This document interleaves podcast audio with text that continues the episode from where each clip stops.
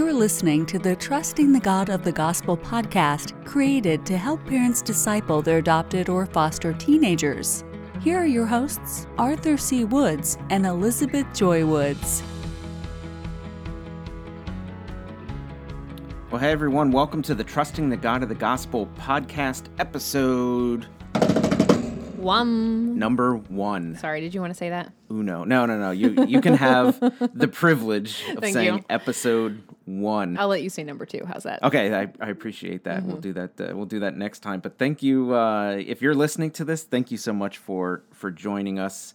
We hope this is going to be good. We hope this is going to be valuable. And if you are a parent of an adopted or a foster teenager, we think you're in the right place, so thank you for joining us on this podcast journey that we're about to begin here. Yeah, so if you are a parent of an adopted or foster teenager, first let me say thanks, and yeah, I hope you are in the right place. We are also parents of two foster daughters, and we have had a very interesting and challenging adoption journey. It's been easy. It's been so easy. It's had no problems, no issues. There's no emotional roller coaster in adoption, and everything that they tell you is absolutely 100% the truth and on time. Yep, and it's so cheap. Adoption is so inexpensive. Costs you nothing. So we're a little cynical, but not at all. But truly, we've gone through some really difficult challenges. We've been married for 19 years. We started the adoption process around year 15, somewhere around there. And it's been an incredible journey. And to be honest with you, although I personally would have changed the outcome because I got my heart attached to a couple of kids who are not mine, my relationship with the Lord has grown, and my relationship with my husband has grown, and I too have seen growth in him. So we can't deny... We can't deny God's sovereignty and God's goodness, even in our very challenging journey. We've been in ministry vocationally for years. My husband was a youth pastor for close to a decade, if not a decade.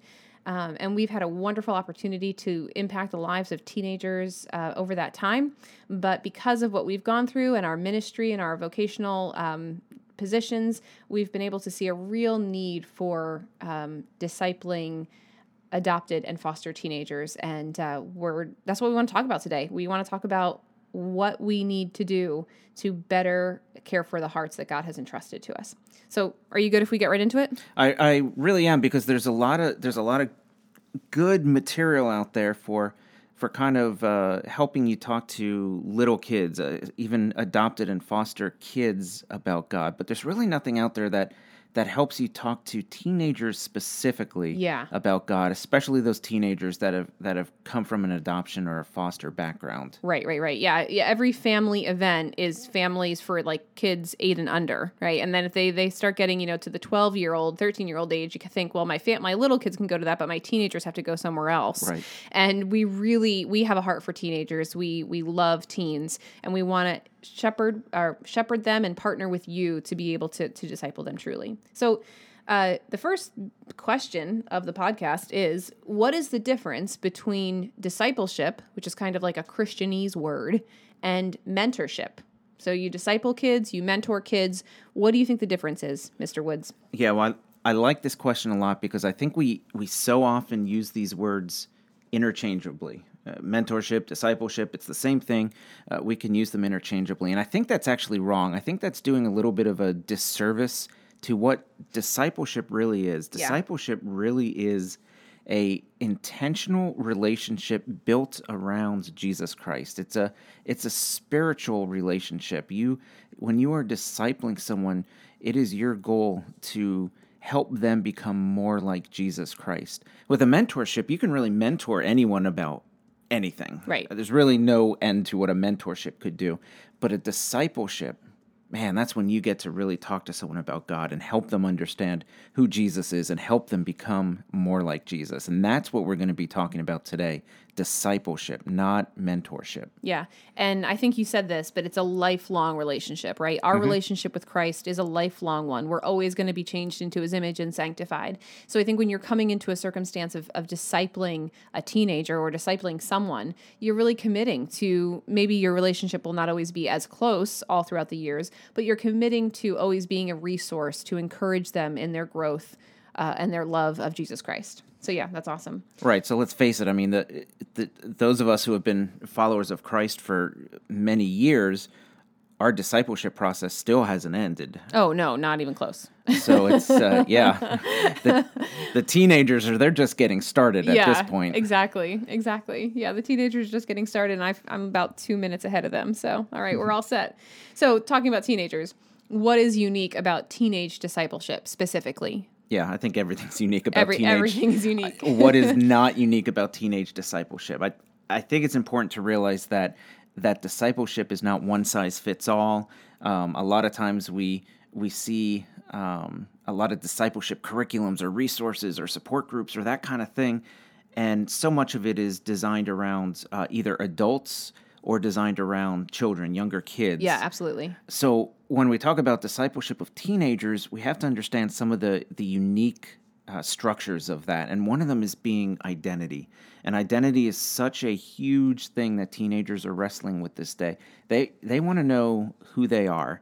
They have so much stuff being thrown at them through church, through school, through media, through Hollywood, through friends, through school, through everything, and so much about who they should be or who they need to be or who they shouldn't be and that kind of thing. And so they're constantly wrestling with this question of, who am I? What is my identity? Right. And that becomes really important when you're talking about a relationship with God, because the Bible has a lot to say about who we are when it comes to our identity. And teenagers need to understand that, and we may just need to present that in kind of a intentional and specific way, understanding where kind of the teenage mind is, if you can really understand the teenage mind. I don't have it figured out. Teenagers don't want to believe in God because that's what their parents believed. Right. That's what mommy and daddy told me to believe my whole life, so I believe in Jesus, I believe in God, yada, yada, yada. When they get to their teenage years, they start asking themselves the question, do I really even believe this?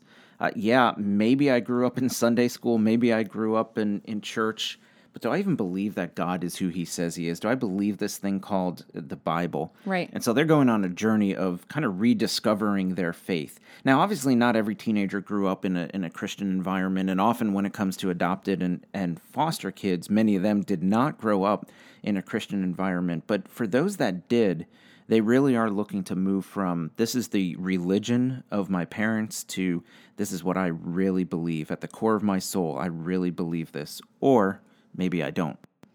So teenage discipleship we've kind of covered. What's more unique about the discipleship of specifically adopted and foster care teenagers? Yeah, and that gets even more challenging, because I think just general teenage discipleship is tricky. Yeah. And then we could have talked about that for another hour. Absolutely. And there's podcasts just dedicated to the discipleship of teenagers in general. Yeah. But when you start adding the adoption and foster care piece, it becomes far more challenging, because I would say really every kid that has ever been adopted or even is residing in foster care has experienced trauma on some level. Mm-hmm. Now, that's even including the kid that maybe they were adopted from day one into an amazing family. They've had a great life. Everything has been wonderful. Yeah, white picket fence, the whole nine yards. Right, exactly. But even then, when they become a teenager, they still have to process the loss of their biological parent or parents. And they have questions about that, and they need to figure out, why did this happen and what happened? And they go on a journey there that honestly is traumatizing. Even if you had this great family background, it's traumatizing to say, wow, the parent or parents that gave birth to me are no longer around. And how do you deal with that? And then you add to the equation all the kids who haven't had great upbringings at all, that they've been abused, that they've been abandoned, they've been neglected, they've experienced great, great loss, and they've been traumatized over and over and over again. Man, when you talk about that, you start realizing, wow, to engage a traumatized, adopted, or foster teenager about a conversation regarding God, that's a whole new thing. So how is it more unique? I would say in one word, trauma. That is what makes the discipleship of adopted and foster kids more unique, is trauma. Yeah. So as we've learned, through just processing a lot of this, and honestly discipling a lot of foster care kids in our home, we have realized that we really need to have trauma-informed discipleship. Right. We need to put on the trauma lens. So can you tell us a little bit about that? Yeah, well, I love that phrase, trauma-informed discipleship, because it really it really puts in perspective the type of discipleship that we need to be engaging our teenagers in if they come from a trauma background. We really need to be aware of their backgrounds and take that into consideration when we're engaging them in conversations about God. Because we always hear talk about trauma-informed classrooms, trauma-informed counseling. We don't really hear anything about trauma-informed discipleship. Right. And I think it's time that we start hearing about trauma-informed discipleship. So as we engage our teenagers in conversations about God, we need to be intentional about thinking, okay, what's their background? What are they thinking right now? When I talk to them about a certain concept in the gospel message, is this going to be easy for them to embrace, or is there something in their background that is keeping them from embracing? And I think one great example of that, in fact, we're going to go into more detail on this next time, but a great example of that is just the idea that God is our Father. Yeah. God is our Heavenly Father. Right. We say that all the time. And it means great things to us. Yeah, and I had a good father, so that's not really that difficult for me to embrace that. Oh, okay, cool, God is my father. I like that. Sure, it's a plus. It is a plus, very much. It's a good analogy. However, if your father was perhaps not a good father, if he abandoned you or abused you or whatever the case may be, when someone comes up to you and says, you know what, God is your father, well, you might have kind of a negative idea about what the word father means. And so as parents of adopted and foster teenagers, we need to be aware of those kind of things, those words or phrases or concepts in the gospel that might actually be barriers to these kids fully embracing and trusting the God of that gospel. Right. Yeah, I totally agree. So we're looking at discipleship through the lens of their trauma. We're understanding better. We're reminding ourselves how to speak. So when we talk about the gospel, can you tell me what you define the gospel as? Yeah, I think, a lot of people define the gospel differently. For me, it's very simple. It's the story of God restoring his creation back to himself. As simple as that. It starts in the book of Genesis with creation and original sin, and it goes right on through the book of Revelation and beyond. It's the idea that God created a perfect world, that through sin we destroyed that world, and over time he is restoring that world, that creation, back to himself, and that includes our kids. Yeah, absolutely. We live in a kind of a fallen, sinful world, and we have a message of great hope, and our teenagers, our adopted and foster teenagers, can benefit from that message. So it's the story of God restoring his creation back to himself. Yeah, and one of the things that I love about this is that when we're discipling these kids, right? We're talking about restoring their relationship with Jesus Christ and strengthening their relationship with Jesus Christ. We talk about the gospel, but we're also able to use their stories to heal. A couple of weeks ago, my little one said, why did God let this happen to me? Mm-hmm. And I just use the gospel to explain it. The gospel is the answer to so many of our questions. And it's not easy to say those things. And it's not easy. It's not the... it's not the loving, tender message that you always want to tell children Right. who are hurting, but it's also the truth. And within the truth, we can find the strength to overcome the evil of the day, which is, in so many cases, what we're fighting against. Yeah, and we, we're talking about trauma-informed discipleship, but there's a sense in which it is gospel-informed answers. Our kids are asking us really difficult questions. Where was God when I was going through this? We need to provide them with gospel-informed answers, because as we understand the gospel, as they understand the gospel, it becomes a little easier to accept some of the things that are going on in this world today and accept some of the things that, unfortunately, have even gone on in their life in the past. Yeah, absolutely. So that's kind of where we are today. We laid some groundwork today in terms of what discipleship is and how it's unique amongst the adopted and foster teenage group.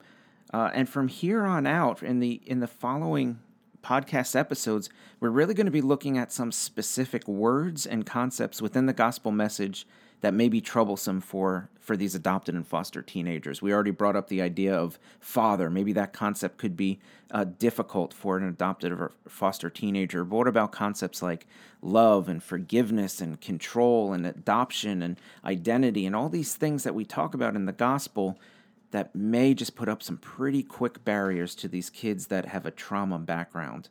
So we're hoping you stick with us. Next week, we'll be talking about, next time we have the podcast, we'll be talking specifically and diving a little deeper into the concept of God is a father unlike any father we've ever had before. Yeah.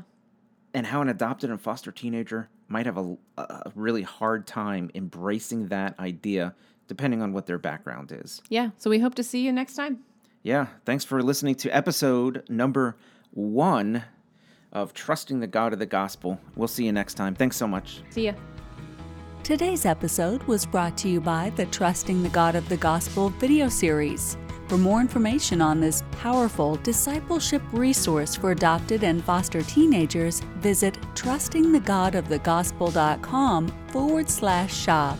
If you found today's content valuable, leave us a review on iTunes or wherever you listen to this podcast. And don't forget to subscribe.